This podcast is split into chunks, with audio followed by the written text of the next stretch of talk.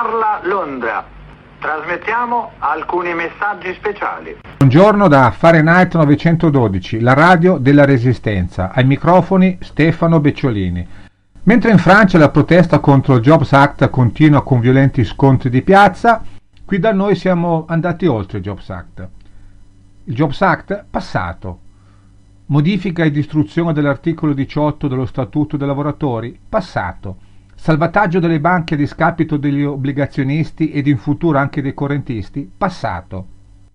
Decreto sui mutui che prevede l'esecuzione di confisca anche senza decisione del giudice? Passato. Ed ora cosa manca come ultimo regalo di questo governo illegittimo alle banche?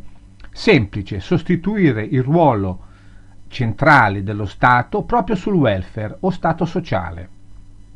Infatti dal prossimo anno chi è nato tra il 1951 e il 1955 potrà accedere al pensionamento anticipato fino a tre anni rispetto all'età di 66 anni e 7 mesi richiesti per la pensione di vecchiaia. Ma per farlo dovrà chiedere un anticipo sotto forma di prestito che poi restituirà sulla pensione nominale in 20 anni con rate che, pas- che peseranno in maniera variabile sull'importo dell'assegno fino a un massimo di circa il 15% per redditi maggiori. La proposta sulla cosiddetta flessibilità in uscita è stata illustrata dal ministro del lavoro Giuliano Poletti e dal sottosegretario alla presidenza del Consiglio Tommaso Nanicini ai segretari generali di CGL Cisle Will, Susanna Camusso, Anna Maria Furlan e Carmelo Barbaglio. Ma non bastava a Renzi tenerci legati alle banche con un mutuo fino alla nostra pensione? Per uscire dal sistema lavoro, tre anni prima, bisogna stipulare con un istituto di credito un debito con rate fino a vent'anni. E se il malcapitato passa miglior vita prima di avere estinto il debito, cosa accadrà? A chi passeranno le rate da pagare? Agli eredi? Oppure verranno messi all'asta i beni immobili? Si parla di assicurazione sul prestito, ma quale assicurazione si esporrà ad un simile suicidio finanziario? Sicuramente per il momento questa possibilità sarà esclusivamente eh, dettata dal potere decisionale del singolo, ma in futuro cosa accadrà? Cosa accadrà quando molti lavoratori, attualmente una stretta cerchia di fortunati, si vedranno con l'acqua alla gola perché le loro aziende sono fallite o li avranno licenziati a magari dieci anni dalla pensione? Statene certi che questo sistema APE, è stato chiamato così, verrà esteso anche ad un lasso di tempo superiore ai tre anni, legando in maniera indissolubile il povero cittadino alla cricca bancaria che oramai governa e tiranneggia impunemente.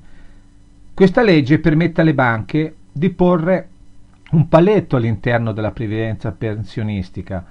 Ritengo che sia solo la premessa perché le banche si sostituiscano totalmente all'INPS, con tutti i disagi che ciò comporterà, oltre ovviamente all'illecito arricchimento degli istituti di credito stessi.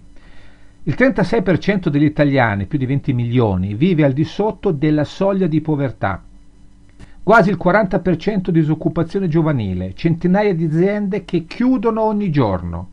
Il sistema sanitario al collasso e molte analisi che fino a poco tempo fa erano gratuite, ora sono state sospese in molte regioni, con enorme gioia dei centri di analisi privati.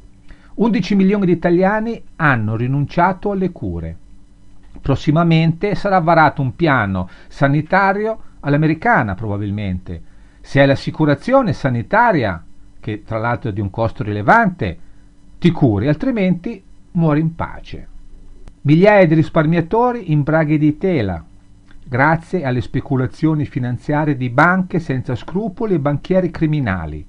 Praticamente quello che per anni economisti e giornalisti hanno definito un tunnel dal quale prima o poi si sarebbe intravista la luce, si sta concretizzando invece come un buco nero che inghiotte vite, sogni e speranze. E tutto questo alla luce del giorno con la complicità dei mass media, che occultano volontariamente il grande inganno in cui siamo invischiati fino al collo da quel terribile e vergognoso 16 novembre 2011, data del golpe dei colletti bianchi, voluto da Giorgio Napolitano.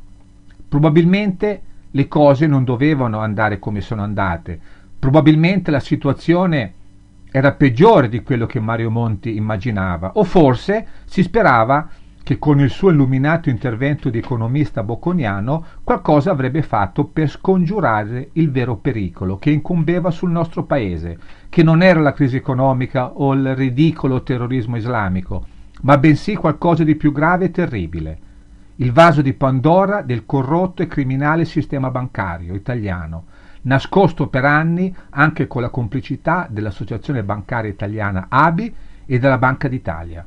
Ora finalmente avete capito quello che da anni sto cercando di far capire con posti e articoli? Avete capito la gravità della situazione? Ora che cosa faranno molti di voi che hanno scimmiottato gli appelli di molti blogger e giornalisti seri che volevano mettervi in guardia dal pericolo incombente?